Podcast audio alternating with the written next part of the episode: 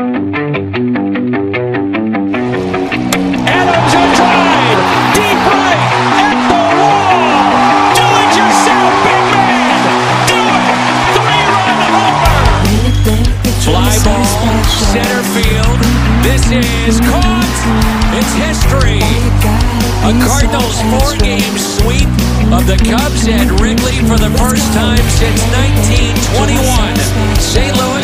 in the postseason. First time since 2015. A Wrigley Field massacre. And how sweet it is. And Bader launches one out to deep left. Into Big Mac Land, and he hit the painting. He hit the painting for Fred Bird. You've got to be kidding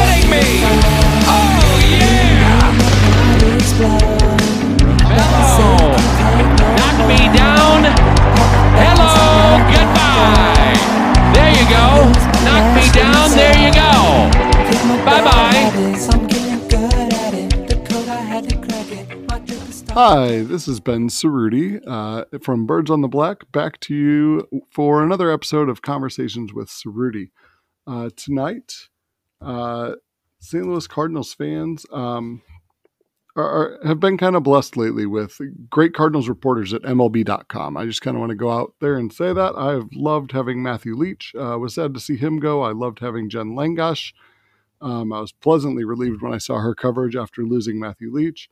Uh, then Anne Rogers came in and followed her with great coverage as well. Uh, a little bit more briefly than the other two. Those two were kind of longer in the position than her. Um, but she left to move to where I am now, actually, Kansas City. And next in line for the Cardinals at MLB.com is Zachary Silver. It's at Zach Silver, Z A C H Silver on Twitter. Um, and he seems to have jumped right in with both feet. Uh, he's engaged with fans probably more than any of the others I've mentioned above, at least to start on Twitter. Um, and today's conversation with Cerruti is with none other than Zach. Welcome to the show, sir. Thank you for having me. I uh, I have big shoes that I'm trying to fill, but hopefully doing so as well as I can. Um, but yeah, I've, I've, loved every second so far. It's been a bit of a hectic start, but uh, you know, happy to happy to be aboard and, and part of Cardinals Twitter sphere so far. Awesome. Well, yeah, I'm, I'm very pleased to see how, how quickly you've jumped in on that. Uh, before we get too far, I do want to say we are recording this on April 21st um, after the Washington Nationals took the rubber match 1 0 from our St. Louis Cardinals, uh, dropping us to uh, two under on the season. Uh, so, not not where we'd like them to be, but uh, I think looking at the schedule early on, I was kind of thinking they'd be right around 500 at this point anyway. Um, so before we get too deep into Cardinals, let's let's get to know fans here. Let's get to know Zach Silver a little bit. Um, okay, just random random question because I'm a political dork too. So, any relation to Nate Silver over at 538.com? I am not related to Nate Silver, although I remember when I took uh, my um, AP government class in uh, uh, in, in, in, high school, that was always the the big question, and we took it during election year, and everyone was very uh, very interested to know if I because we were getting we were seeing them all over the coverage, but uh, not related to Nate Silver, and also not related to Adam Silver, the uh, commissioner of, of, basketball. So oh yes, two, yes, two yes. swings and a miss on the first on, uh, on that one, but you know, still got one more strike, I guess. Uh, no worries. All right. Um, so uh, I did listen to the Meet Me at the Musial podcast you did with Daniel and Alan. Um, you mentioned on there that you're from the DC area. Um, so growing up, uh, you did mention you played hockey. So did I. So uh, I, I, played roller hockey because I was rubbish on ice skating. But um, so roller hockey, I did my best there. Um, how, how, did it come to be that uh, were, were you a big baseball fan growing up too, or not as much? Yeah, I was I was a big baseball fan. I mean, baseball in, in this area kind of has an interesting history. You know, obviously not getting a team until uh, 2005, but just so how just kind of how it worked out is that's kind of when I was starting to become, you know, more of an impassioned fan, just my natural, like growing up as as a person. So uh, you know, the Nats came back in 2005. That's uh, kind of right around when I was um, starting to get a little bit more into you know professional sports. Um, but you know, hockey was definitely my number one growing up. That's the sport I played. Um, I played you know hockey, soccer, and baseball through middle school, and then by the time I got to high school, you know, kind of decided I had to pick one or the other uh, to focus on, and the one that kind of went out was hockey. Um, but you know, I still really miss baseball, and I, I've been loved been able to have uh, covered it so far. Um, and uh, I just think there's, a, there's, so much unique about the sport that you kind of gets missed out on a lot of other sports, and it's so it's just so many of the traditions are just you can't get them in some of the other sports. So, um, but no, I've been, been, a, been a baseball fan for quite a while, and it's kind of been a, a surreal chance to get to work in it. So, judging from that response, I was going to ask if you're a Nats fan or Orioles fan since I knew the area. I didn't know exactly where, but I know those ballparks are about 35, 40 miles apart. Um, sounds like Nats fan then. Um, growing up, how do you, as a professional reporter, professional journalist, how do you distance yourself from fandom and and see it as just your profession to cover it evenly and fairly? Yeah, it's it's it's an interesting kind of balance you have to strike. Obviously, I mean, just with how much the job sort of envelops your life, you don't really have a lot of time to pay as much attention to the pure fandom of the sport. You know, while I still baseball, the reason I love it is because of the game and because of the wins and losses and because of the stories. There's just a lot kind of on your plate on a day to day basis that kind of just takes your attention away from wanting to or being able to, you know, follow on a, you know, as a pure like fan and daily score, so to speak. Um, so that's kind of been it's more been a, a factor of necessity than one of um, you know purpose. But there is also you know the sense that I mean the old adage is no cheering in the press box, being an unbiased reporter, things like that. I feel like you sort of see just in journalism as a whole, as a whole, you sort of start to see those pillars sort of start to get a little a little bit hazier. You know, with the rise of of blogging, with the rise of um, you know team centric content. Uh, but you know, for the most part, there is still some old school um, you know, reporting out there. Um, not not gone quite yet. And I wouldn't say I'm necessarily on that, you know, old archaic wavelength, but there is you know still trying to keep that balance of of being an impartial reporter. Um, so I, I, I, wouldn't say you know I root for a team right now. I would say I root for great stories. Um, and sometimes you know you start to get to have relationships with players on the team or people around, and and you kind of get to you know want to just see them have success. Um, so that's also another balance you kind of have to strike where you know, there's players who I've talked to, players who I've written stories about that I've enjoyed talking to, but um, you know, sometimes you would just want to see them succeed as a person-to-person relationship more than anything. Yeah. So, which which players, coaches, front office members, do you feel like you've been able to cultivate that good working relationship with so far? Anybody stand out? Yeah, it's been it's been interesting for myself personally, just because I kind of started this job in the middle of the Zoom world, where I'm not really able to kind of go into the clubhouse and you know, shake everyone's hand and, and just, you know, say, hey, my name's Zach. I'm, you know, now the beat reporter for MLB.com. Nice to meet you. What, what should I know about you? What do you want to know about me? So it's been a little bit tough for me personally to kind of get some of those uh, real interpersonal relationships that might be more um, possible in a general, a normal year. Right. Um, uh, but you know, it's still there. There has been some opportunity. I, I, wrote a story recently on Jordan Hicks about his desire to sort of be a uh, you know, a, a diabetic phenom, a, a, inspiration to young kids with di- type one diabetes.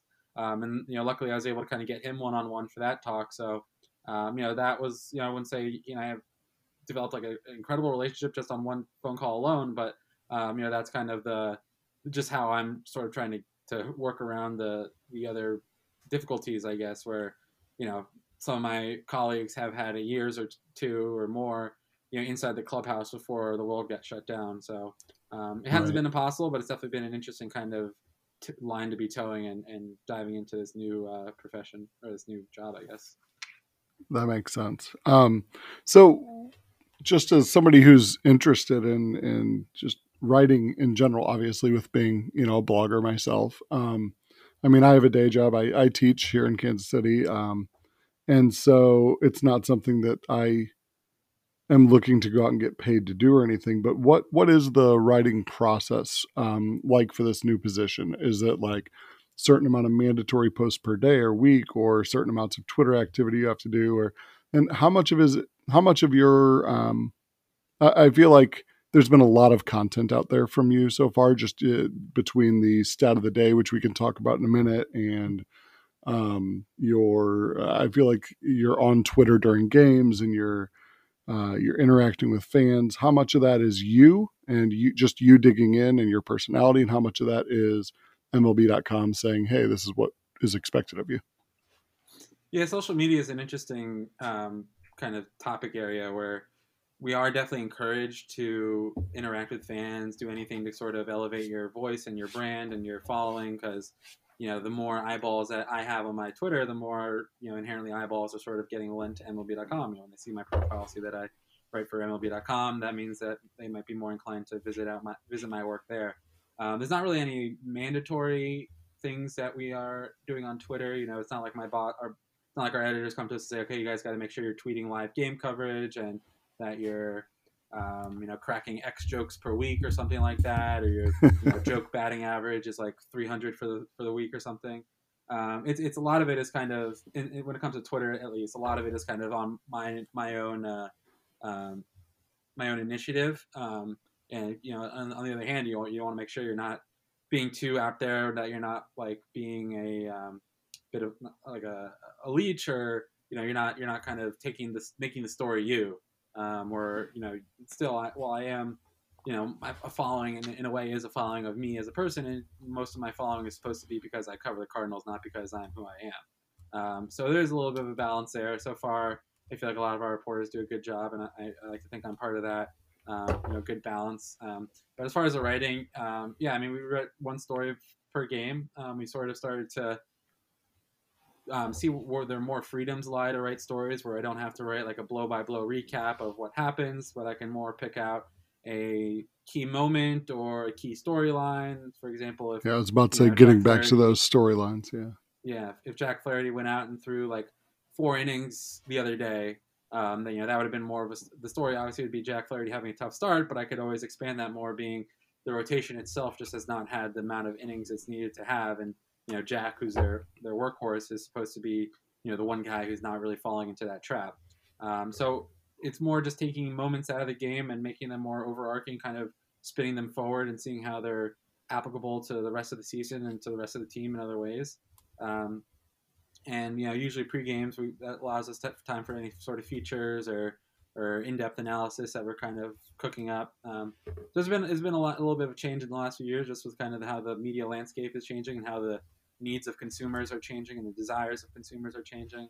Um, so it's been interesting to kind of see since I was an intern several years ago to where I am now, just kind of how we sort of elevated and, and evolved. So tell me, I mentioned the stat of the day over at Cardinals.com. Uh, tell me about the inspiration behind that. Did you think of that? Was that something brought up by by you know your editors? But I feel like it does do a good job of helping you hit like kind of mini storylines like that that that are overarching kind of for the year, or just even just little nuggets of research you've found. Um, so can you kind of talk about that a bit? Yeah, that was that was an initiative um, for the whole company. So we have uh, every reporter, you know, Mariners.com, BlueJays.com, Orioles.com. Every every site has their own version of that, and that's been a cool initiative, sort of company wide, um, where just just finding those like little nuggets that aren't going to necessarily make your game story. You know, uh, you know, Wainwright went seven innings the other day, and well, that was a story enough for me to write. You know, if like the offense had a come from behind win, and I needed to write about that, you know the stat of the day is a place where I could have give Wainwright a little shine that he might not have gotten in the traditional game story.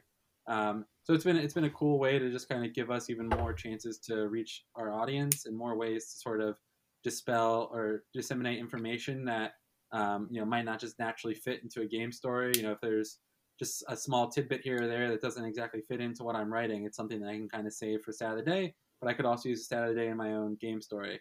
Um, so it's been it's been cool. You know, PR, game notes, our research team is pretty unrivaled.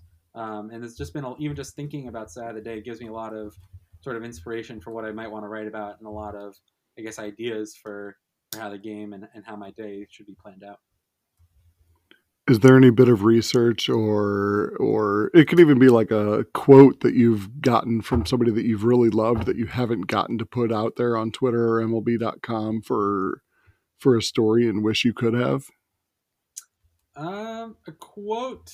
I don't think so, because usually if there's something that good, unless I got it in an exclusive, that means that you know one of my colleagues is probably going to have it out in their story or in their Twitter timeline. That makes so sense. You can't really sit on quotes as much.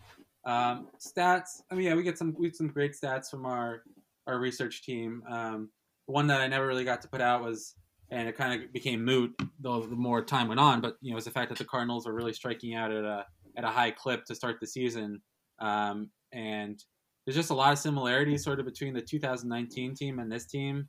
Not only the the innings pitched and how few innings were sort of pitched by the starting rotation in the first few weeks, uh, mm-hmm. but also the amount of strikeouts that the team that each team sort of had in those first few weeks. So um, I believe the stat was like through this through the first eight games or so, the Cardinals struck out over 70 times, maybe 76 times, and the 2019 2019 team struck out like 80 times over that same span.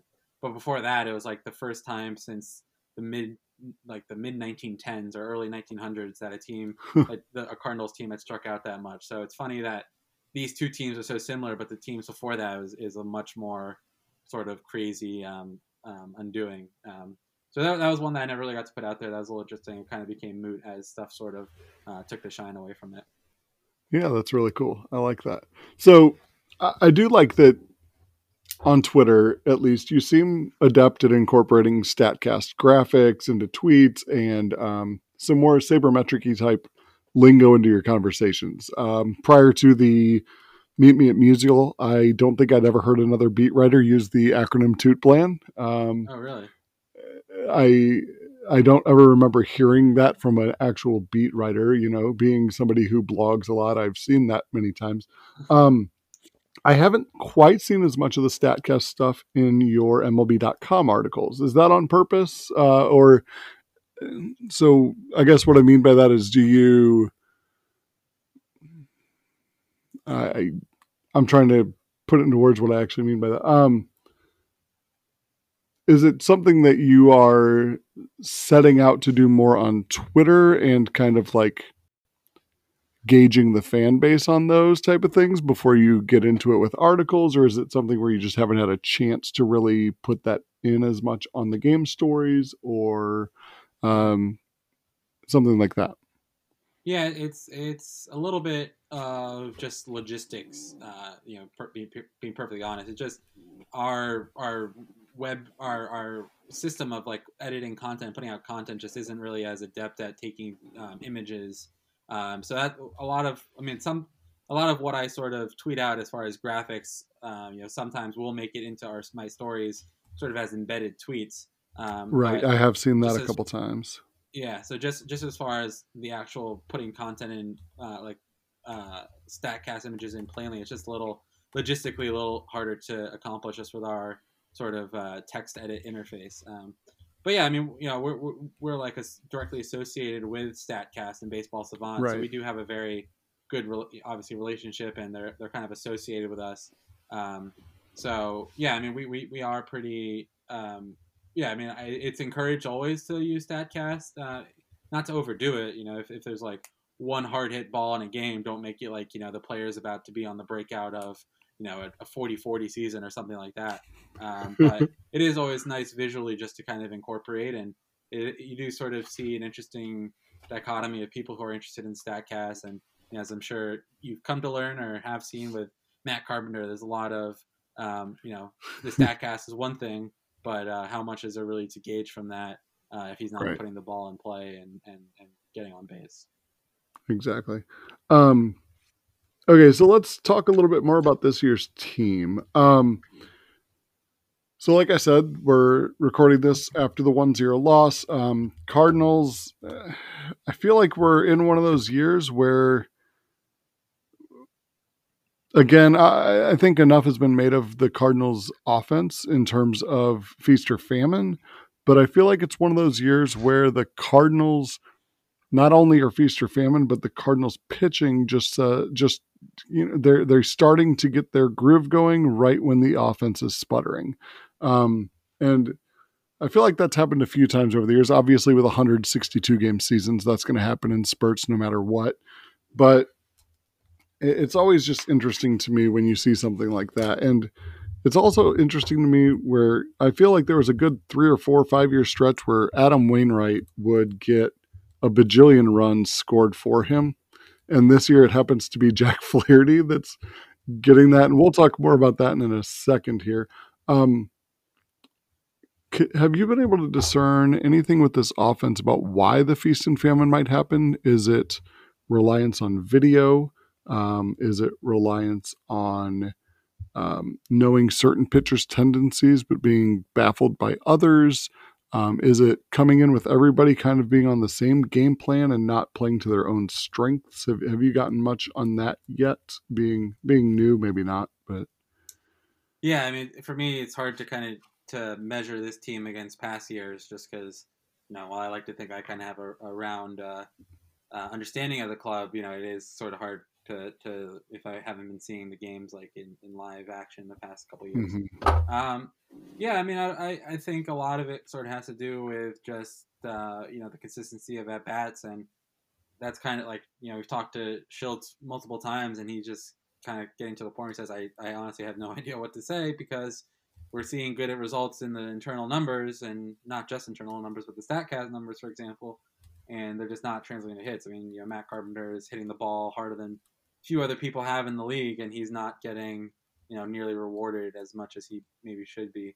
Um, so he's uh, you know it's kind of indicative of what's going on and, and how I guess frustrating um, things have been for this offense. But you know you see when they do have a good night that they are kind of feasting in big numbers. I mean, I, I, I crunched the numbers today. In games they win, they're averaging around eight runs a game.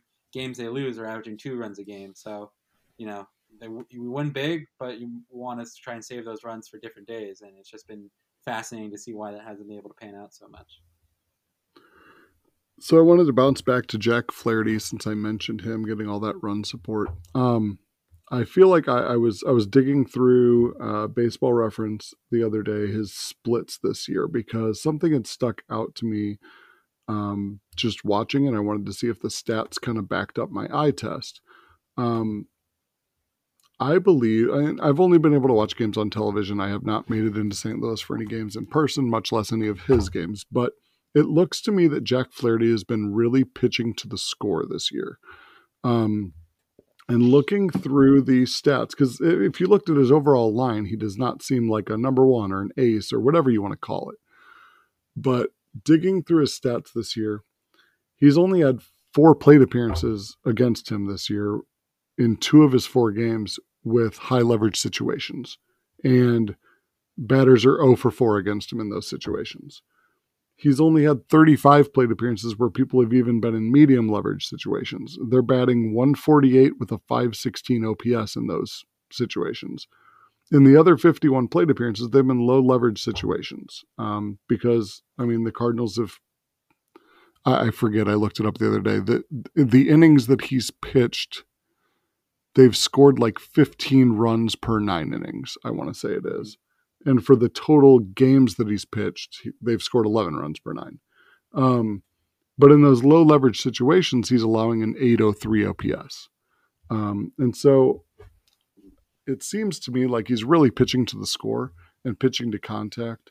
Um, and I don't have, I really wish I would have had um, number of pitches per plate appearance in front of me here, but I'm I'm thinking. I, I, thought I looked it up the other day, and he was over four pitches per plate appearance on those medium and high leverage situations, or and then when it's a low leverage situation, he's much more close to like three and a half. So he's saving himself half a pitch of plate appearance, and I think it's just because he's attacking more during those times. Have you noticed anything like that at all? Does it seem like that to you?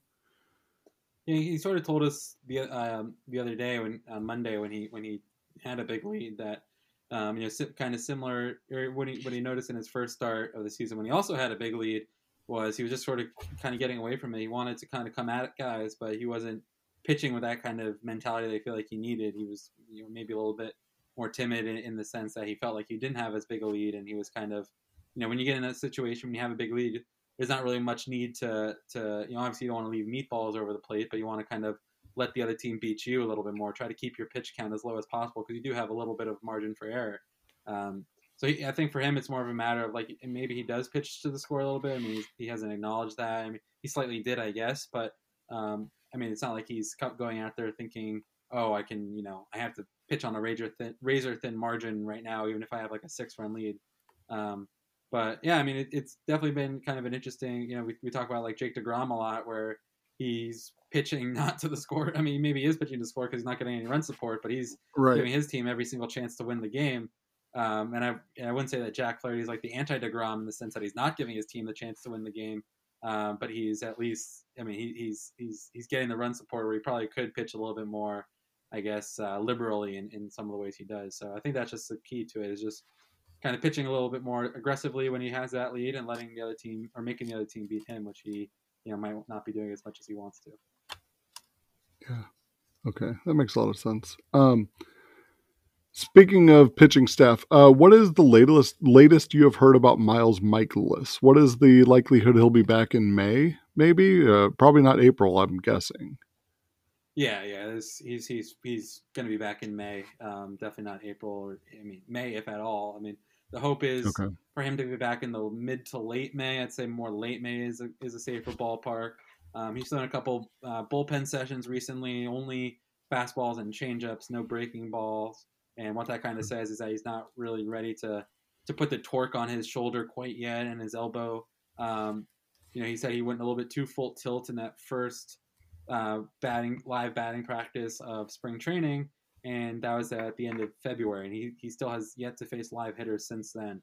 Um, so he's taking it slow by step by step. Um, you know, Derrick Goold, the Post Dispatch asked Shildt if it would be fair to sort of cast Mikolas as like in the process of being in late February. Um, you know, if, if if you're talking about now being his spring training, then he would be like in the equivalent of late February. And if that's true, and Shildt said that's pretty accurate, then that would probably mean another four four weeks or so before Mikolas can right. get into game action. Um, so okay, they're, they're so, hoping that he can get back into the middle of May and late May. Uh, I'd say late May is probably the uh, the safest bet at the moment. All right. So uh, this next question is probably answered by that, but I'm guessing at this point they haven't really let on who's being looked at in terms of being replaced by Mikolas yet. Um, Cardinals in the past um, kind of have a philosophy of the path of least resistance that the chips are going to fall as they may. By that point, somebody else might be hurt, um, or somebody's arm might need a little little rest and push them to the pen, something like that. So I'm guessing we're looking more at that route at this point. Um, let's stay on the injury track. What's the latest on Harrison Bader? Yeah, prognosis is a little bit more um, positive for Harrison Bader. Um, he's he's starting to face some. Well, I mean, it's not that it was negative from Michael. It's just a little bit slower. Um, he's starting to face some some pitching for the first time since he went down the other day. Um, he, you know, he's Shildt said they've been texting back and forth, and he's excited. They're not going to rush it, but he's still excited to get back. Um, so it, it, seems a little bit more positive for him, and they're kind of hoping maybe an early May return. And you know, once that comes back, that they hope that's going to kind of normalize and and uh, balance their their outfield a little bit. That's kind of been struggling at least defensively. They've, they've had some good moments, but um, yeah, they're hoping to get him back uh, early May and uh, and you know kind of let everything else kind of normalize from there. So guessing that they're leaning towards getting him into the starting lineup as soon as possible. Tyler O'Neill's supposed to be back tomorrow, I believe. Um, what are they thinking with him? Do they are they gonna instill him back, install him back into left field? Is it going to be an O'Neill, Williams, uh, Carlson outfield for a bit until Bader gets back? You think? Yeah, I mean, I, I don't, you know, I, I, think when Tyler comes back, he's going to be the starting left fielder. I don't think there's much question about that. Um, I think Justin Williams, we've seen more out of necessity, but he has gotten a few more at bats against left-handers, uh, a few more starts against left-handers. Um, so maybe they sort of like him out in, in, right field, even if they are facing a lefty. Um, and then, but they also have Austin Dean who could, you know, play matchup or platoon with him there. Um, and we'll see kind of how that. I think maybe the biggest uh, victim, or not victim, but uh, the most impacted by the return of of O'Neill might be Matt Carpenter because he's sort of had this ability to get consistent at bats against righties because Tommy Edman's playing. There's a need for Tommy Edman to play at the outfield that there wasn't when Tyler O'Neill was playing. Um, so when you get Tyler O'Neill back, that kind of makes it so Dylan can focus solely on center, and uh, Justin Williams and Austin Dean can be the two guys in right field. And when that's happening, that means that Tommy Edman can be the only one who needs to play second. He's not really needing the outfield as much. I still assume you will see Carp get some starts at second and Tommy to play right when there are matchups that they like, and Justin and, and Austin might be on the bench, um, or you know. But Tyler O'Neill also does have a lot to kind of prove. He is he, he is off a, coming off a great spring, but he's just not been able to put it together so far this this season. He's I think about 28 at bats, and 14 of them has, have ended in strikeouts. So there, there's a lot he's leaving to be desired so far. And you know, you never like to see a guy go down with an injury, but sometimes there is a chance for someone to sort of reset their mental state and not um, and, and, and their mindset. Not to say he was weak in that respect in any way, but just you know, sometimes he could be fighting himself, and that's this is a way for him to sort of take some time on the shelf to reflect a little bit, I suppose. Yeah, I feel like he didn't get a chance to play his way through that with the injury, kind of like Justin Williams did. Williams early in the year, I felt like had that had that big K problem going on as well, and he really worked his way through it, and he's impressing me um, a little bit at least. Uh, not that he's been Dylan Carlson out there or anything, but um, he's he's been showing up lately for sure. Um, do you think O'Neill's in there long enough uh, with Harrison Bader coming back? You think early May? I mean, I guess what I'm getting at is is is that a, do you think it might be with the way Williams and Carlson are playing O'Neill's last look for a little bit? Or do you think um, I guess I guess compare O'Neill and Williams on the depth chart at the moment, assuming both are fully healthy, the way that they've performed? Yeah, I mean you can you can honestly see sort of what we're talking about with Williams and Dean. You can maybe see that play out with Williams and uh, and uh, and and O'Neill, where Tyler gets a start against the lefty, and O'Neill, and Justin Williams maybe gets a start against some righties. Um, I think I think Tyler O'Neill definitely has at least the the track record and the and the pedigree that they would hope for him to sort of stick around and be and take the role. I don't. I think if you are talking having a discussion about Tyler O'Neill sort of being forced out of playing time, that's not exactly uh, the hopes that they have had set out for him um, this season. Obviously, um, so you know, you could you could always say competition is good, but I think when it comes, if the fact the mere fact that Tyler O'Neill sort of being struggled into his role is not necessarily a good sign or a good harbinger for for his um, I guess immediate future. Um, but you know, I, I still think that he sort of has the inside track to be able to be the guy um, to to run with a starting position. Uh, additionally to that, I, I, think that the Cardinals' best defensive lineup probably has uh, an, an, O'Neill, Bader, Carlson outfield of some orientation. Um, I could almost see, see it being when Bader gets back a thing where if Williams is starting, O'Neill kind of takes on that fourth outfielder defensive sub role as well on those days where maybe late in the game. Not that not that Williams has been bad defensively this year, but O'Neill did have a gold glove last year, and Bader has been close enough to getting some. Uh, I think he's recognized as one of the top center fielders, and Carlson's defense um, has been getting good reviews basically from every advanced defensive metric I can find. So um, I, I, could see that being the case too. Uh, one more baseball question before we move on to a couple fun ones. Um, Xavier Scruggs was, uh, uh, it was announced that he was signed as a consultant on diversity, equity, and inclusion with the St. Louis Cardinals this week or last week. Um, Danny Mac on today's broadcast talked about how John Mozeliak was saying that they don't know exactly what they're going to do with the position yet, but that they felt that this diversity, equity, and inclusion position was kind of obviously a sore need for them. Do you have any more information as to why the organization's official view is one that sounded like that? Yeah, I mean, I mean, I think it's just kind of the inward-looking um, uh, approach that a lot of you know corporations, companies, organizations are taking these days. Where obviously, you know, in the year since you know George Floyd was murdered, that there has been a lot of sort of discussions just about how um, you know, if, if companies and, and office spaces are doing everything they could be doing or should be doing to be the most inclusive and the most um, uh, reflective of of everyone in, who works there and everyone who could work there. Um, and I mean, you know, the Cardinals, um, you know, probably saw that they felt like they had a need where there's just an opportunity to maybe improve in that realm and improve in that respect. Um, you know, I, I don't know, I don't think I don't think Xavier's role as far as a, rigid day-to-day responsibilities has been quite hammered out like hammered out yet like you said uh, but i definitely think there's a lot of opportunity for him to sort of take a take some type of um, you know some type of opportunity within the organization and and improve it i mean there's nothing you know it's not like there's a uh, visceral you know downside in any way to to hiring him and having him around the organization you know it's all it can only bring positive things and you know you hope that at the very least that there's some type of uh, positive to come out of it. Um, but yeah, I mean, I don't think I don't per- personally know the exact reasons why the Cardinals felt this was a necessity to do right now, other than just the the sort of groundswell of of inward looking and and different um, you know offices, like I said, kind of thinking about what they could be doing better. Um, so hopefully that just is kind of how that plays out. Yeah, that's kind of where my my mind went as well. But the way Danny Mac worded it, I just wasn't sure if there's anything more there. Um, I do like the the choice of Xavier Scruggs in that position. I don't know how much you know of his background, but uh, longtime minor leaguer that came up, had a brief stint with the Cardinals.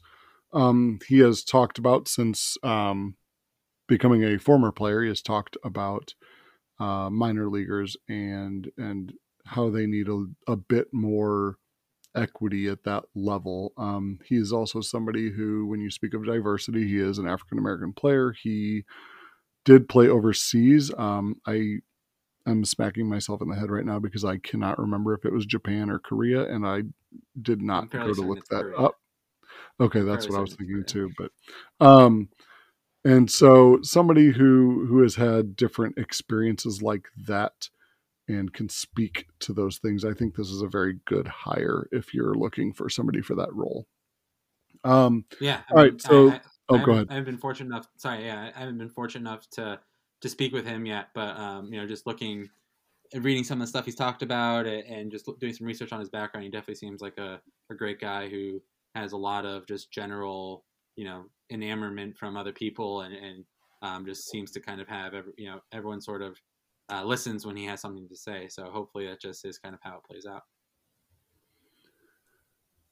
All right. Last two questions for you. I believe you said on Meet Me at Musial that it was your first trip to Busch for opening day weekend and first trip in general to Busch. What were your initial thoughts on city, ballpark, etc.?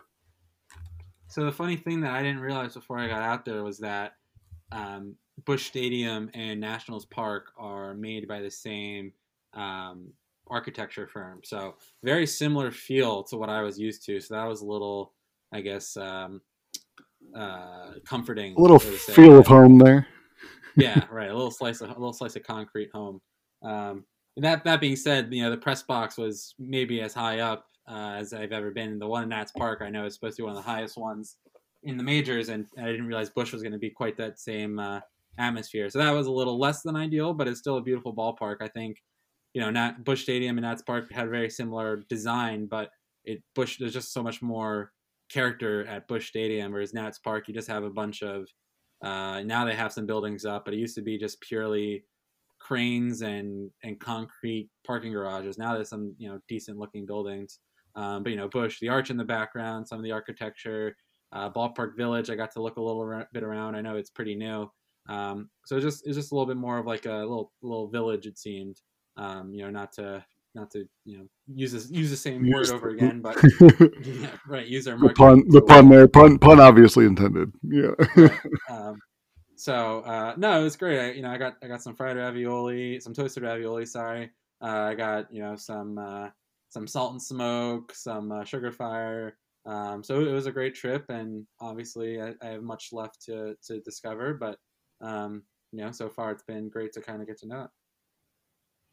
All right. Well, that that are that that would be all the questions I have for you because the last one was what St. Louis foods have you tried and loved now that you've been to a homestand. But uh, you, you already mentioned some salt and smoke and some Sugarfire and and some wonderful tea ravs. So um, I will allow this to be the second episode in a row of conversations with Cerruti that ends with uh, food references. Um, and I believe I have, say, I have not gone. To, I have not gone to Pappy's yet. I've heard that's from some is what they swear by. Um, so, but, uh, yeah, yeah, I, I, I will have to wait. Uh, okay, I will have to wait and tell you that after we get off because I literally just told this story on last week's episode of Conversations with Cerruti about Pappy's. So I don't want to repeat myself quite this early in the season. Um, yeah, don't let me do that to you. well, uh, welcome to Cardinals Twitter. Welcomes to Cardinals fandom, sort of, since you're not really allowed to fan, uh, at least not in the press box. Um, thank you for joining me tonight. I really do appreciate it. Um, wanted to keep this short and sweet because I know you are still in DC. You're at home. Um, so go hang out with family and, and do all that. Um, for everybody at Birds on the Black, uh, we appreciate having you around, and uh, hopefully, we will have many more conversations in the future. Thanks for having me. It was a pleasure. All right. Have a wonderful week, everybody else. Uh, and until next time, I will see you later.